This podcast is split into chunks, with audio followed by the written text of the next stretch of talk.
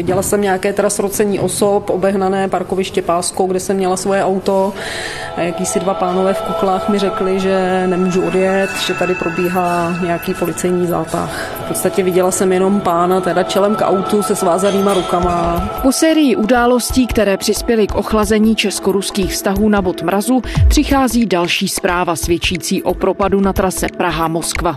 Jak zjistil reportér radiožurnálu Jakub Troníček, česká policie v červnu zadržela ruského diplomata, který nelegálně nakupoval munici do odstřelovacích pušek. Náboje měly být podle všeho určené pro skryté a nelegální operace na území Evropské unie. Co všechno se o operaci podařilo zjistit a jaké otázky případ otevírá? Za poslední dobu jde už o několikátou diplomatickou aféru. Co nám prozrazuje o tom, kam se česko-ruské vztahy ubírají? Je pondělí 17. srpna, tady je Lenka Kabrhelová a Vinohradská 12, spravodajský podcast Českého rozhlasu. Detektivové z Národní centrály proti organizovanému zločinu zatkli koncem června ruského diplomata. Pokoušel se na černo kupovat množství munice, včetně speciálních nábojů Lapua do odstřelovacích pušek. Podle zdrojů z nejvyšších pater bezpečnostních složek a diplomacie se pokusil na černo koupit množství munice, včetně speciálních nábojů do odstřelovacích pušek. A na jaké operace byly náboje určené, to zatím není jasné. Ve čtvrtek 25. června bylo před tenisovým klubem Oáza na okraji středočeských říčan Rušno. Polici... Jakube, významným milníkem v tom příběhu, který vyprávíte, je 25. červen. Co se stalo 25. června ve čtvrtek ve středočeských říčanech? Ten den se ve středočeských říčanech stala taková scéna, kdy jenom na úvod řeknu, ono je to taková jako poklidná část říčan, je tam tenisový klub spojený s restaurací a v té restauraci seděli dva pánové, takový jako nenápadní západní v černých oblecích, jedli tam oběd, podle našich informací měli obalovaný řízek a nic nenasvědčilo tomu, že by se něco mělo dít. Jakub Troníček je reportérem radiožurnálu. Nicméně oni, když dojedli ten oběd, vypili nějaké kafe, tak zaplatili z té restaurace, odešli a v podstatě hned u toho východu se na ně seběhlo komando policistů v civilu v kuklách a toho jednoho muže zatkli. Ten druhý zůstal na svobodě, což pro ten příběh je důležité. To, o co tam šlo, byl prodej zbrojního materiálu, v tomto případě munice. Co vyšlo o začení těch dvou mužů najevo? Na místo se sjelo několik novinářů, dokonce tam pořídili nějaké fotky, nějaká videa. Ti se samozřejmě ptali policie, co to je za akci, co se tam děje, koho zatkli a tak dále. A policie uveřejnila k tomu tiskovou zprávu. Oni ten den prováděli v rámci celé republiky poměrně velkou akci, jejíž krycí název byl tuším Lesník a ta byla zaměřená na daňové úniky. A oni využili této akce a řekli, že tedy to zatýkání v těch říčenech souviselo tady s tou akcí a že tedy mělo jít o daňové úniky. A tímto v podstatě usnulo, proběhlo to několika málo médií, tedy v tom smyslu, že policie zatýkala kvůli daňovým únikům v Říčanech. Jenomže se ukázalo, že to bylo trochu jinak. My jsme pátrali, pátrali jsme poměrně dlouho a do hloubky a postupně jsme v podstatě získali informace o tom, že to skutečné pozadí bylo daleko komplikovanější a hlavně závažnější. Tam se totiž ukázalo, že o žádné daně nešlo, tam to byl skutečně opravdu jenom zastírající nebo zamlžující manévr policie. Ve skutečnosti šlo o prodej zbrojního materiálu, šlo o prodej munice, konkrétně poměrně velkého množství munice, včetně speciálních nábojů do odstřelovacích pušek. To je velmi horké zboží, které samo o sobě zakázané samozřejmě není, ale ten jeho prodej podléhá velmi přísným pravidlům. Samozřejmě musíte mít zbrojní průkaz, musíte nakupovat u licencovaného obchodníka, dokonce musíte prokázat, že máte legální odpovídající zbraň té ráže, na kterou kupujete ty náboje. To znamená, není to úplně jednoduchá záležitost a samozřejmě nějaký nákup takového zboží na parkovišti z kufru auta do kufru auta pokoutně, to samozřejmě je úplně mimo jakýkoliv legální rámec, takže proto tam ta policie byla. Co se vám podařilo zjistit o těch dvou osobách, o těch mužích, který jedli řízek, pili kafe? Tam je klíčové to, že ten zatčený muž, který tu munici kupoval, tak on ve skutečnosti nebyl žádný daňový podvodník, ale byl to prostě ruský diplomat. Byl to zaměstnanec ruské ambasády. Víme, pro jakou sekci pracoval? Víme, on pracoval pro vojenskou sekci. On nebyl vojákem, ale pracoval jako civilní zaměstnanec té vojenské sekce. Důležité na tom je, že on díky tomu svému působení na té ambasádě byl držitelem diplomatického pasu. Takže on okamžitě po tom zatčení, nebo zadržení bychom správně měli říct, on se prokázal tím diplomatickým pasem který mu zajišťuje imunitu. Takže policii nezbylo nic jiného, než ho zkrátka pustit. Oni samozřejmě zadokumentovali tu munici, kterou tam našli, samozřejmě udělali nějaké nezbytné úkony s ním. Museli ověřit samozřejmě i pravost toho pasu, předpokládám, ale déle ho zadržovat nemohli a zkrátka ho propustili. Co se s ním stalo pak? Podle našich informací ten člověk okamžitě zmizel za hranice do Ruska. V podstatě Rusko na nic nečekalo, my jsme se na to ptali zdrojů z diplomatického prostředí a pokud bych měl citovat jeden z těchto zdrojů, tak ten říkal, že Rusko to nijak nekomplikovalo, nesnažilo se nijak spochybňovat ten postup českých orgánů.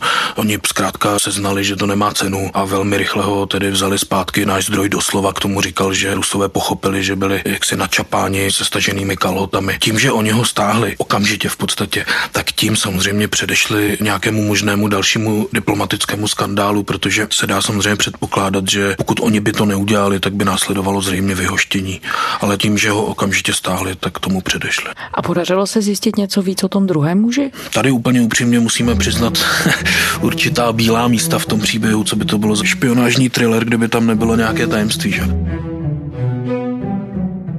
Samozřejmě je to důležité, od koho to nakupoval. A je důležité i to, zda, a teď fabuluji, ale je možné, že to od něj nakupoval i dřív a jenom teď to prasklo. Je možné, že se obrátil teďko poprvé na někoho jiného a ten spolupracoval s policií a tak dále. Těch výkladů je víc. Samozřejmě je to důležité. My úplně upřímně nevíme, kdo to byl. My víme jenom to, že ten člověk jaksi musel spolupracovat s českými úřady. Tady jenom řeknu, že to nebyla jenom akce policie. Na té akci se samozřejmě podílel podílely jaksi i zpravodajské služby. V tomhle případě se dá předpokládat, že to byla vojenská tajná služba, oficiálně vojenské zpravodajství. Dokonce to byla i ona, která s těmi informacemi původně přišla. Jestli to bylo tak, že ten diplomat se obrátil na někoho, kdo zrovna tedy chtěl mít čisté svědomí a oznámil to, nebo jestli ten člověk, který mu to prodával, byl naopak nastrčený českými úřady, to v tuhle chvíli nevíme. Předpokládám, že se to ani nikdy nedozvíme. Jak složité je všechny tyhle informace informace dohledat tak, aby byly opravdu neprůstřelné a důvěryhodné? My jsme opravdu to mapovali poměrně dlouho, bylo to několik týdnů. Ty informace máme skutečně z velmi dobře informovaných zdrojů, zároveň vysoce postavených. Já je samozřejmě nemohu nějak více konkretizovat, ale řekněme, že to jsou zdroje z těch nejvyšších pater českých tajných služeb, dalších bezpečnostních složek i diplomatických kruhů. Dokazy typu dokumentů samozřejmě tady v těchto případech nejsou, to jsou velmi citlivé věci, ale za těmi našimi zdroji si skutečně stojíme a dám za ně ruku do ohně. No vy jste samozřejmě ale žádal i o oficiální vyjádření, jak české, tak ruské úřady. Jakou reakci jste dostal? Rozdělil bych to, pokud se ptáme na ruské úřady, tak tam ta reakce je nulová, prostě zkrátka nic. My jsme samozřejmě poslali nějaké oficiální dotazy na ruskou ambasádu v Praze. Do teďka jsme nedostali žádnou odpověď. Co se týče české strany, tak jsme se ptali samozřejmě českého ministra zahraničí za ČSSD Tomáše Petříčka. Nemohu tuto záležitost komentovat komentovat. Jedná se o věc policie a jsem přesvědčen, že bychom měli nechat policii pracovat. On to nechtěl komentovat, ale velmi důležité je to, že sice to nechtěl komentovat, ale nepopřel to. Neřekl žádné podrobnosti, ale zkrátka ty naše informace nepopřel a řekl, že jak si jde o záležitost policie, která by to měla šetřit. My jsme se na to samozřejmě ptali i policie, ale mluvčí Národní centrály proti organizovanému zločinu Jaroslav Ibehej to odmítl jakkoliv komentovat. Mohu pouze sdělit, že náš útvar k vašim dotazům nebude poskytovat žádné informace. Tohle všechno zapadá do nějakého kontextu momentálně velmi zamrzlých vztahů mezi Českem a Ruskem. Víme, že tu byla kauza dvou ruských diplomatů, kteří byli vyhuštěni v červnu v souvislosti s takzvanou Ricinovou kauzou. Oba dva byli vyhuštěni poté, co týdeník Respekt informoval o tom, že údajně měla být plánován útok na české komunální politiky. Když se podíváme na tohle dění, dá se na základě těch zdrojů, se kterými jste mluvil a jejich reakcí nějakým způsobem dát dohromady to, jak to všechno mohlo tu vaši kauzu ovlivnit? No, souvislost je tam samozřejmě časová, protože ta událost těch Říčanech se stala, jestli dobře počítám, zhruba tři týdny po tom vyhoštění těch dvou diplomatů. Rusko odhalilo identitu dvou diplomatů vyhoštěných z Prahy. Federální agentura, která má na starosti kulturní centra při ambasádách, oznámila, že se jedná o Andreje Končakova a Igora Rybakova. Oba jsou zaměstnanci Ruského střediska vědy a kultury. Končakov vedl její pražskou pobočku. Česká vláda rozhodla o jejich vyhoštění na základě údajné hrozby českým komunálním politikům jedem Ricin. Že by tam byla nějaká přímá souvislost, to bych se asi neodvažoval tvrdit, ale samozřejmě to byl v poměrně krátkém čase druhý jaksi zářez do těch neúplně dobrých diplomatických styků s Ruskem a samozřejmě to těm vztahům nepomohlo. To, že vlastně Rusko toho svého člověka stáhlo okamžitě, že on prostě odcestoval a jak si z toho nebyl žádný další problém. Můj osobní názor je, že české diplomaci se tím trošku ulevilo, že nebyli nuceni to v podstatě řešit tak razantně, jako v tom případě té kauzy Ricin. Takže tam mohlo být to hledisko, že ani jedna, ani druhá strana, míněno ani česká, ani ruská strana asi neměli žádný zájem na tom, aby propukl nějaký další diplomatický skandál. Ano, a tady zjevně to Rusko pochopilo, že tady by opravdu tahalo za hodně krátký konec toho na oběma stranám myslím, že vyhovovalo to tiché, diskrétní řešení. No mimochodem, když se podíváme na tu kauzu té možné otravy jedem ricin, co se v tomhle směru zjistilo nového? Víme, že české spravodajské služby, konkrétně BIS, tvrdila, že ta kauza byla celá smyšlená. Podařilo se odhalit něco dalšího? Česká kontrarozvědka skutečně tedy vydala prohlášení, kde uvedla, že celý ten příběh byl smyšlený, že to byl jakýsi osobní boj těch dvou diplomatů, protože ten jeden chtěl nahradit toho druhého, na jeho místě on byl jeho zástupce. Proto i poslal ty informace o tom, že tedy ten jeho nadřízený je tou bezpečnostní hrozbou. Já se obávám, že v tomhle případě už asi se nepodaří dohledat všechny detaily té akce tím, jak to bylo zveřejněné, tím, jak do toho vstupovalo několik stran, jak se ten příběh postupně komplikoval a nabaloval. Prezident Miloš Zeman tvrdí, že nedostal varování od spravodajských služeb před hrozbou, kvůli které jsou tři čeští politici pod policejní ochranou. Řekl to v rozhovoru pro radiožurnál. Pod policejním dohledem je preventivně pražský primátor a dva starostové městských částí hlavního města. Pobavilo mě, že ten údajný ruský agent měl přijet s Ricinem, protože moje malé znalosti chemie říkají, že Ricin je jakési projímadlo. Já se nebojím Rusáků, opravdu nebojím. Že jako manželka z toho není úplně vydržení, to je asi jasný. Máme dvě malé děti. My jsme eh, svrchovaný stát a my určitě eh, si nenecháme tady líbit, aby se nějaké velké ty světové velmoci nám tady nějakým způsobem ovlivňovaly eh, naše eh, politické záležitosti. Ruské velvyslanectví v Praze požádalo České ministerstvo zahraničí o policejní ochranu svého diplomata. Ambasáda na Facebooku napsala, že její zaměstnanec čelí výhruškám kvůli lživému obvinění, že je hrozbou pro české politiky. Sněmovní bezpečnostní výbor se shodl, že reakce bezpečnostních složek na možnou přítomnost pracovníka ruských tajných služeb v Česku byla odpovídající. Tak si myslím, že už z toho byla taková boračka, že té pravdy už se asi nikdo nedobere. Podle našich informací, které my máme, tak ta aktivita toho podřízeného byla skutečně poměrně jako sofistikovaná. On to samozřejmě nebylo tak, že on by přišel na podatelnu BIS, řekl, prostě můj nadřízený tady vozí ricin. Takhle to samozřejmě nebylo. On to podle našich informací dělal poměrně sofistikovaně. Ty dopisy, které poslal, tak podle našich informací tady byly tři. On je posílal z různých míst v zahraničí, z různých zemí. Nebylo to zdaleka tak jednoduché, jak se může zdát zdát, ale ty konkrétní detaily se obávám, že už asi se nedozvíme. Vy jste teď v souvislosti s touhle další kauzou, kterou sledujete, oslovil experty s dotazem, který teď vlastně přehrávám já na vás. Co to znamená v kontextu těch zhoršujících se vztahů mezi Prahou a Moskvou? Jak závažnou epizodu odhalení toho případu představuje? Ono to samozřejmě závažné je. Ti experti, na které jsme se obrátili, se shodují na tom, že to je zkrátka vážný incident. Už jenom z toho prostého důvodu, že náboje do odstřelovacích pušek jsou prostě velmi citlivý materiál, který se používá buď teda pro, dejme tomu, sportovní střelbu, ale pak pro ostrou střelbu a v momentě, kdy to nakupujete pokoutně na parkovišti, tak asi se dá předpokládat, že to určení bude jiné, než si jít oficiálně zastřílet na střelnici. Už jenom z tohohle pohledu je to samozřejmě vážný incident. My jsme se na to ptali například bývalého náčelníka generálního štábu České armády Jiřího Šedivého, který v současné době vede katedru bezpečnostních studií na soukromé vysoké škole CEVRO. By tady měla ruská ambasáda a Rusko jako stát zdůvodnit, co ten člověk tady vlastně dělal a s jakým cílem tady de facto byl.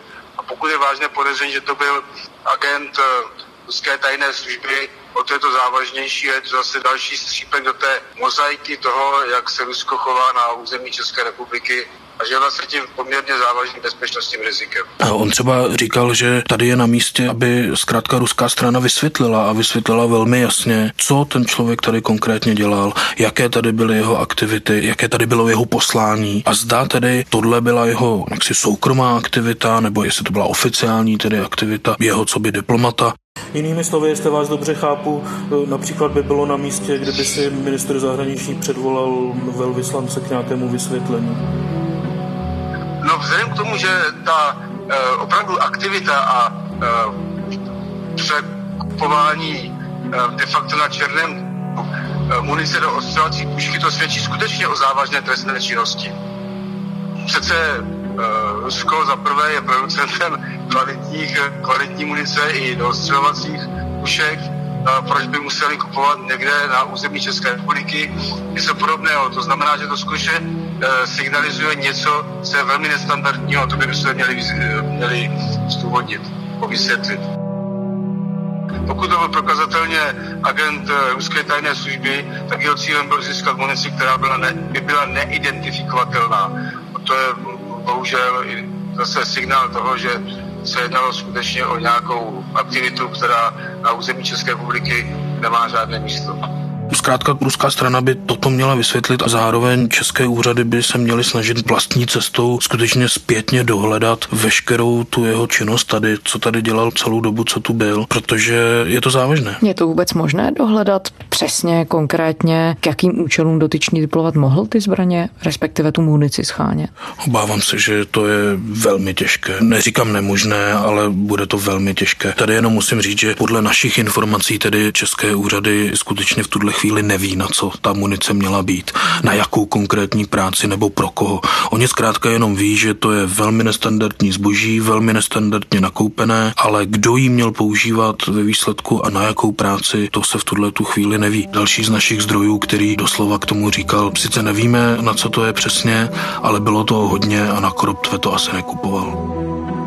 Takže úřady zřejmě asi v tuhle chvíli ani nevědí, jestli to byla soukromá akce toho člověka jako jedince, anebo jestli to mohl být nějaký jeho pracovní úkol. Ano, to neví. Oni pracují s tou verzí, že to byl služební úkol, když to tak řeknu, ale stejně dobře to mohla být i ta soukromá akce. Tady bych jenom zmínil docela zajímavou okolnost, totiž pokud by to měla být akce zpravodajských služeb, tak zpravodajské služby se chovají nebo chovaly vždycky daleko obezřetněji, než tak, aby tam vyslali diplomata. Prostě za normálních okolností by buď tam šel pro ty náboje někdo, kdo by absolutně nebyl spojitelný s tou ambasádou nebo ideálně s Ruskem jako takovým. A zpravodajské služby v tomhle fungují stále stejně. Veškeré technologie samozřejmě jsou skvělé, ale nejlíp fungují staré dobré postupy, například mrtvé schránky. Obezřetný zpravodajec by to udělal tak, například, že by prostě to zboží, v tomhle případě tu munici, řekl tomu prodejci, tamhle je silnice do lesa, vede tam odbočka doprava, po 50 metrech je krmelec, nechte to u toho krmelce, odejte, od nás si to někdo vyzvedne. Ale jednoznačně je překvapivé, že člověk, který je zaměstnaný na ambasádě, by se zapojil do takového typu obchodu. Je to minimálně nestandardní a ukazuje to buď tedy na to, že to byla skutečně spíše jeho soukromá akce, například ve snaze se obohatit, anebo tedy, že to byla skutečně služební akce, ale pak to tedy znamená, že byli velmi neobezřetní a postupovali ze spravodajského pohledu velmi nestandardně. Tady bych k tomu jenom ještě doplnil poslední věc. Jeden z našich zdrojů z té bezpečnostní komunity říkal, že byli všichni tady v šoku doslova, jak moc sebejistě a drze ten diplomat na našem území vystupoval a jak se choval a jak jednal. Tím se snažím odpovědět i na tu otázku, že je možné, že už zkrátka jsou opravdu tak neobezřetní, protože zkrátka si myslí, že se jim nemůže nic stát. Vy jste zmiňoval, že ten diplomat byl součástí té divize ambasády, která je vojenskou divizí. Zároveň objevilo se podezření, že tu mohl být jenom pod diplomatickým krytím a mohl to být spolupracovník například vojenské rozvědky ruské GRU. Jejíž jméno se často objevuje v souvislosti s akcemi Ruska v zahraničí v posledních letech, které byly namířeny třeba na destabilizaci některých zemí. Prokázalo se, tvrdí to americké úřady, že GRU byla zapojena do ovlivňování amerických voleb v roce 2016.